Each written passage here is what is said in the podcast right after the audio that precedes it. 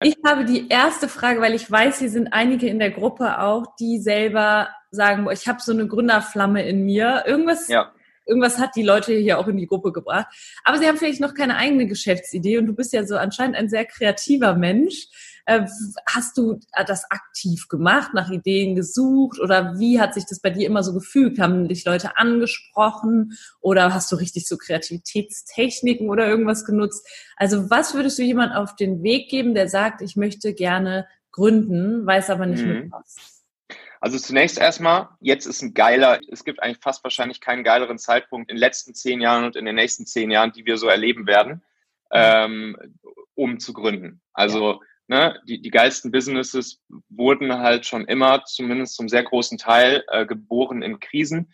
Das ist die Zeit der Umbrüche, das ist die Zeit, wo alte Player vom Markt verschwinden und wo halt neue kreative äh, Problemlöser ähm, auf den Markt kommen, die dann ab da übernehmen. Mhm. Und deshalb also jetzt ins kalte Wasser reinspringen, ähm, ist einfach ein geiler Zeitpunkt. Disruption, ähm, die gerade stattfindet, richtig? Genau, genau. Und wenn du dann noch mit einem mehr oder weniger disruptiven Geschäftsmodell um die Ecke kommst, dann hast du natürlich gewonnen. Ja, ähm, also klar, standardmäßig, was für ein Problem willst du lösen? Es ist natürlich einerseits schön, wenn du ein Problem äh, selber erlebst mhm. und, und dafür dann ähm, eine, eine Lösung findest. So war es zum Beispiel bei mir mit Talent und dem Talentmagnet. Ich habe gesehen, scheißegal, ob, ob Startup oder ob Großkonzern, alle haben dasselbe fucking Problem, nämlich die geilsten Leute für sich gewinnen, die geilsten Leute für sich begeistern, dann die Leute auch gut führen, mit den Leuten Großartiges äh, äh, erschaffen und dann auch die Leute lange in der Firma binden und nicht wieder an den nächsten Headhunter oder die Konkurrenz zu verlieren. Und daraus habe ich dann mein eigenes Business wieder aufgebaut, dieses Problem vor allen Dingen, würde ich sagen, für kleine mittlere Unternehmen zu lösen. Das ist natürlich immer besonders schön, wenn du sozusagen ein Problem selbst erlebst, wo du dir dann überlegst, okay, wie kann ich das lösen? Weil dann bist du im Prinzip schon eine Art Experte für dieses Problem. Aber ich finde, es muss nicht immer ein Problem sein, was du selber erlebst. Ähm, da kann man auch ganz systematisch rangehen. Du kannst auch ähm, dir wirklich ein Problem vorknöpfen, was du weißt, was eine bestimmte Zielgruppe hat, was du zum Beispiel ganz systematisch rausgefunden hast über irgendwie äh, Suchanfragenanalyse oder sonst was. Das war ein ganz lustiges Beispiel. Mein, mein Ex-Mitgründer, äh, Hauke bei Familionet, der guckt sich jetzt gerade auch um nach, äh, nach neuen Businesses. Mhm. Und der hat genau das gemacht. Und was hat er gefunden? Ich weiß nicht, das ist jetzt hier, wir haben 10 Uhr morgens, ein bisschen nicht ganz jugendfrei, aber ähm, der hat halt gefunden, dass super viele Männer danach googeln, dass scheinbar in ihrem, in ihrem Genitalbereich sie sehr stark schwitzen. So, mhm. und äh, jetzt will er so eine, so eine Creme auf den Markt bringen für den Mann, äh, welche genau dieses Problem löst. Und äh, zumindest, soweit ich weiß, hat er dieses Problem jetzt nicht selbst, aber er hat halt einfach gesehen, dass, äh, dass, dass, dass, dass danach halt viele Typen googeln und dass es da irgendwie noch nichts gibt und dass da natürlich auch eine große ähm, Opportunität gibt für zum Beispiel super viel Content, den man dann um dieses Thema drumherum äh, kreieren kann äh, um super viel, äh, ja, sich irgendwie, sich selbst oder vielleicht eine andere Person dazu dann irgendwie als Experte zu positionieren. Ja. Und solche Sachen.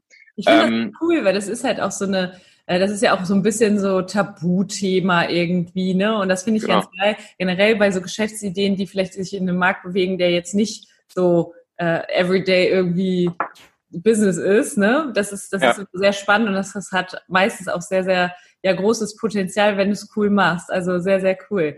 Ja, Michael, das ist großartig, was du sagst. Also gerade so, es muss nicht deine eigene Story sein, was ich auch immer sage, es muss auch nicht, du musst nicht das Rad neu erfinden unbedingt, ne? Aber genau. Äh, wenn jetzt dein Ex-Mitbewohner, wenn der jetzt diese Idee wirklich hat, ehe der da diese Creme entwickelt, gibt es da irgendwelche Schritte, die ich vorher machen kann, um zu gucken, ob das wirklich auch sinnvoll ist, also ob das wirklich auch ein Marktpotenzial hat oder seid ihr eher so drauf, also auch du jetzt, ähm, einfach mal machen und äh, wird schon? Ja, ähm, das ist ein zweischneidiges Schwert. Ähm, ich bin tendenziell so drauf, wie du, wie du gerade gesagt hast. Ich bin der festen Überzeugung, also das ist wirklich vielleicht auch so ein Mindset-Ding, aber ich bin wirklich der festen Überzeugung, ähm, wenn man richtig ballert und sich richtig den Arsch aufreißt, dann kann man im Prinzip aus jeder Problemlösung Business machen und dann wird es auch erfolgreich. Mhm. Das sage ich allerdings jetzt als jemand, der halt mit solchen Sachen schon zehn Jahre Erfahrung gemacht hat. Mhm. Ähm, So, und dementsprechend habe ich natürlich auch da einfach viel gelernt und, und habe viele Kniffe und, und so weiter und so fort mir angeeignet. Wenn ich jetzt ganz neu starte, mhm. dann muss ich viele Learnings ja erstmal machen. Ähm, und da kann es natürlich nicht schaden, äh, ja, sozusagen systematisch auch schon mal zu testen ähm, und sozusagen damit Methoden zu verwenden, die andere ja für uns schon erfunden haben, wie wir potenzielle Produkte am Markt äh, testen können. Seien mhm. es jetzt zum Beispiel so Klassiker wie äh, einfach mal einen Blog zu einem Thema aufsetzen, vielleicht erstmal 10, 20, 30 äh, Texte zu dem, zu dem Thema irgendwie selbst erstellen oder irgendwo einkaufen, damit dann irgendwie gucken, ob Traffic auf die Content-Plattform kommt äh, und dann da auch direkt schon äh, erste Produkte anbieten, schon mal ein bisschen Performance-Marketing auf Produkte schalten und dann die Leute auf eine Landingpage schicken, wo sie sozusagen so fake-mäßig schon mal das Produkt kaufen können, wo man dann halt schon sieht, wie hoch überhaupt der, der Traffic ist, ob Leute schon potenziell sozusagen in den Verkaufsfunnel reingehen oder nicht. Mhm. Ähm, sowas macht natürlich gerade zum Start schon Sinn, wenn man, wenn man neu ist. Und ich meine, da gibt es ja auch, auch viel Literatur drüber, wie man, wie man solche Sachen testen kann, ähm, damit man eben ja bei solchen Sachen ähm, zumindest sich in eine Richtung begibt, ähm, die, die Potenzial hat. Mhm. Ähm, weil ich glaube, so diese Antenne für hat jetzt was Potenzial oder nicht, so Windows of Opportunities erkennen oder eben auch als, na, ist wahrscheinlich nicht so ein gutes Businessmodell abstempeln. Das ist halt was, was man erst mit der Zeit lernt. Also, ähm, ne, ich meine, kennt es ja wahrscheinlich selber, man hört halt oft auch Menschen mit ihrer Business-Idee, wo sie sehr stark für brennen, äh, wo du dann aber selbst ja auch manchmal so denkst, ah, ja, aber da gibt's halt noch zu viele Sachen, warum ich das jetzt halt nicht gründen würde. Ja. So, und, ähm, und deshalb einfach da so ein bisschen systematisch vorgehen, gerade als jemand, der neu ist, äh, macht das schon durchaus Sinn. Mhm, okay. Was ist denn eigentlich für dich ein, ähm, das ist immer ganz, ganz witzig, was ist für dich so eine, so eine Innovation? Was ist für dich Innovation? Weil ich habe jetzt auch ganz viele hier, die vielleicht auch gar nicht so höchst innovative Produkte haben, sondern einfach sagen, ich habe eine Dienstleistung, ja. ich damit selbstständig machen. Ne? Das, das ist auch fein, ja. Ja. Was würdest du den Leuten auf den Weg geben, die sagen, ja, ich weiß jetzt nicht, ob meine Idee so innovativ ist und ich mache ja etwas, was auch schon viele andere machen. Mhm. Ähm, wie kann ich heraus oder also ja, vielleicht hast du einfach ein paar, paar Ideen dazu, weil ich das ja. von meinen Klienten auch höre und das, das, was ich mache, das gibt's ja schon wie Sand am Meer. Ja. Also grundsätzlich ist das ja erstmal eine geile Sache, dass es eine Sache schon wie Sand am Meer gibt, weil das zeigt ja nur, es gibt einen Markt. Leute sind bereit dafür, für dieses Produkt, für diese Dienstleistung, für diese Problemlösung äh, offensichtlich Geld zu bezahlen. Meine lieben Podcast-Hörer, wenn dir gefällt, was du hier regelmäßig hörst, dann würde ich dir empfehlen, auch hin und wieder mal in meinem YouTube-Kanal vorbeizuschauen. Dort bekommst du dann nämlich solchen Content hier nur eben zusätzlich noch auf der Bildspur. Ich zeige ja immer viele Praxisbeispiele, Erklärgrafiken und Vorlagen, die du sofort für euch anwenden kannst. Ich habe einen Kurzlink eingerichtet, der dich direkt zum YouTube-Kanal bringt unter xhauer.com/yt für YouTube. xhauer.com slash yt. Klicke dort gern einfach auf Abonnieren, so siehst du dann auch automatisch einmal pro Woche, wenn ich ein neues Video rausgebracht habe und kannst einfach entscheiden, ob du es dir ansehen möchtest. Wir haben für die nächsten Monate unglaublich wertvolle Folgen geplant. Der Content-Kalender, der platzt praktisch aus allen Nähten, lohnt sich, versprochen. xhauer.com slash yt. Ähm, Elon Musk hat sich auch gedacht, ähm, ja, Auto, äh, Autohersteller gibt's schon ein paar auf der Welt, aber ich mache jetzt halt ein paar Sachen ein bisschen anders als andere und, äh, und dann gucke ich mal, was passiert. ähm, gut, ist jetzt nicht jeder Elon Musk, sondern ähm, es ist schon sinnvoll, gerade auch wenn man jetzt erstmal noch nicht so die hardcore-mäßige geile Produktidee hat, mhm. ähm, mit einer Dienstleistung zu starten. Ähm, das ist schon, das ist schon cool. Vor allen Dingen, weil Produktentwicklung, gerade wenn es ein Tech-Produkt ist und wenn Hardware eigentlich noch viel mehr, äh, ist halt auch so hyperkapitalintensiv und du musst dir erstmal ein Team aufbauen aus 20, 30, 40 Leuten. Du brauchst die ganzen Engineers, du brauchst, das ist viel zu hardcore-mäßig ähm, teuer, schnell zu starten ähm, mit, äh, mit, einem, mit einem eigenen Produkt. Ähm, und dann musst du noch Investoren erstmal reinholen und so weiter und so fort. Deshalb, also habe ich alles durch. Ähm, ich würde jetzt nur noch mit Businesses starten, wo ich keine Investoren mehr brauche, wo, äh, wo ich sozusagen sofort selbst starten kann. Und das sind hauptsächlich Dienstleistungen. Und in der Regel fängst du dann ja an, wenn du eine Dienstleistung anbietest, äh, Zeit gegen Geld zu verkaufen. Also deine Zeit sozusagen für deine Leistung zu verkaufen. In dem Moment bist du halt erstmal selbstständige Fachkraft, würde ich mal sagen. Das heißt, ähm, du, du verkaufst halt gegen Geld, das ist wunderbar, du bist in dem Moment schon selbstständig. Allerdings ist das natürlich noch nicht hyperskalierbar. So, und ähm, dann gibt's eben so Konzepte wie Product heißt Services. Können auch mal nach googeln. Gibt's hier auch Mike Pfingsten zum Beispiel, ist ja so der Product heißt Service Google in Deutschland. Ähm, oder wer da auch, was ja auch immer cooler Content ist, ist äh, von, von den, äh, von den Conta Grombergs, hier so Solopreneur und die Produkttreppe und sowas, auch super cool.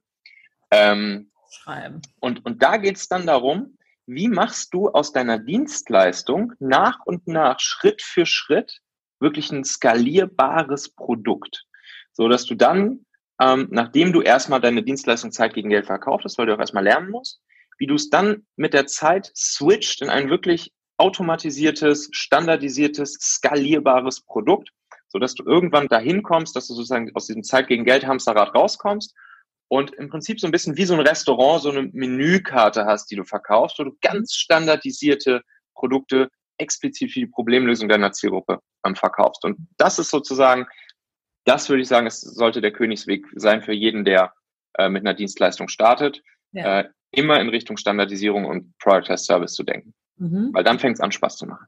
Richtig, richtig cool.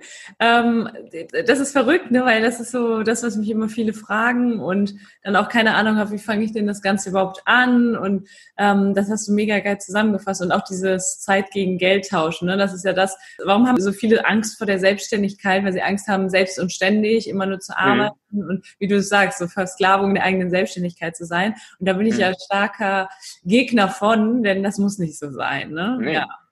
Am Anfang macht das schon Sinn, weil du, wenn du dann dein, sozusagen, du musst ja erstmal wissen, was, wie deine Menükarte aussieht. Ja. Das heißt, du wirst nach den ersten drei, vier, fünf Kunden wirst du lernen, was fragen die besonders häufig nach, wo brennt denn wirklich der Kittel, ähm, so und ähm, und darauf basieren kannst du dann nach und nach deine Menükarte zusammenbauen. Aber das muss von Anfang an das Ziel sein. Ja, sehr cool, sehr, sehr cool. Was würdest du sagen aus deinen, du hast jetzt echt sehr, sehr viele Erfahrungen, was würdest du sagen aus den Erfahrungen, die du gemacht hast und auch jetzt mit dem Talente-Podcast, was ist so der ultimative Tipp, der immer wieder kommt für Gründerinnen und Gründer? Du hast ja jetzt selber, da waren jetzt so mega viele Tipps dabei.